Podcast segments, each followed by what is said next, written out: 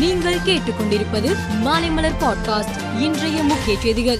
வடகிழக்கு பருவமழையொட்டி தமிழகத்தில் ஆங்காங்கே பரவலாக மழை பெய்து வருகிறது. இதன் எதிரொலியால் தூத்துக்குடி தேனி மாவட்டத்தில் பள்ளிகளுக்கு மட்டுமும் விருதுநகர் மாவட்டத்தில் அனைத்து பள்ளி கல்லூரிகளுக்கும் இன்று விடுமுறை அறிவித்து அம்மாவட்ட ஆட்சியர்கள் உத்தரவிட்டுள்ளனர். வேலூர் மாவட்டம் பொன்னையில் தனியார் திருமண மண்டபத்தில் திமுக நிர்வாகிகள் சந்திப்பு கூட்டம் நடந்தது. கூட்டத்தில் பேசிய அமைச்சர் துரைமுகன் தமிழகத்தில் ஆன்லைன் சூதாட்ட தடை சட்ட மசோதாவுக்கு கவர்னர் ஒப்புதலை அளிப்பார் என எதிர்பார்க்கிறோம். அவர் ஒப்புதல் அளிக்கவில்லை என்றால் அதன் பின்னர் எங்களுடைய நிலைப்பாடு என்ன என்பது தெரியும். தமிழக கவர்னர் முழுக்க முழுக்க அரசியல் செய்கிறார் என்றார். நாடு முழுவதும் பெரும் எதிர்பார்ப்புகளை ஏற்படுத்தி உள்ள குஜராத் சட்டசபை தேர்தல் பிரசார களம் களை கட்டி வருகிறது. டிசம்பர் ஒன்றாம் தேதி ஐந்தாம் தேதி என இரு கட்டங்களாக தேர்தல் நடத்தப்படுகிறது. இந்நிலையில் முதல் கட்ட தேர்தல் நடைபெறும் எண்பத்தி ஒன்பது தொகுதிகளில் இன்று மாலையுடன் தேர்தல் பிரசாரம் முடிவுக்கு வருகிறது.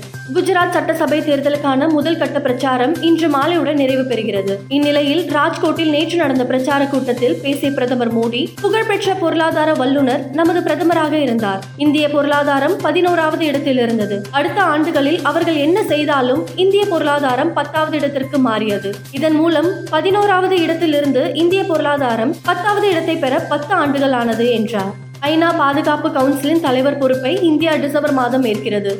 இதையொட்டி மகாத்மா காந்தியின் மார்பளவு சிலை ஒன்றை ஐநாவுக்கு இந்தியா பரிசளித்தது. இந்த சிலை ஐநா தலைமையகத்தின் வடபகுதியில் உள்ள புல்வெளியில் நிறுவப்படுகிறது. அடுத்த மாதம் பதினான்காம் தேதி மத்திய வெளியுறவு மந்திரி ஐநா செல்கிறார். அப்பொழுது இந்த சிலை திறக்கப்படும். உலக கோப்பை கால்பந்து தொடரில் நள்ளிரவில் நடைபெற்ற குரூப் எச் பிரிவு ஆட்டத்தில் பலம் வாய்ந்த போர்ச்சுகல் அணி உருகுவேயை எதிர்கொண்டது. முதல் பாதி வரை இரு அணிகளும் கோல் அடிக்கவில்லை. அப்போது தொண்ணூத்தி மூன்றாவது நிமிடத்தில் போர்ச்சுகல் அணிக்கு பெனால்டி வாய்ப்பு கிடைத்தது. அதை பயன்படுத்தி ப்ரூனோ பெர்னாண்டஸ் மீண்டும் ஒரு கோல் அடித்து வெற்றியை உறுதி செய்தார். இதன் மூலம் இரண்டுக்கு பூஜ்ஜியம் என்ற கோல் கணக்கு கணக்கில் உருகுவே அணியை வீழ்த்திய போர்ச்சுக்கல் தனது பிரிவில் முதலிடம் பிடித்ததுடன் அடுத்த சுற்றுக்குள் நுழைந்தது.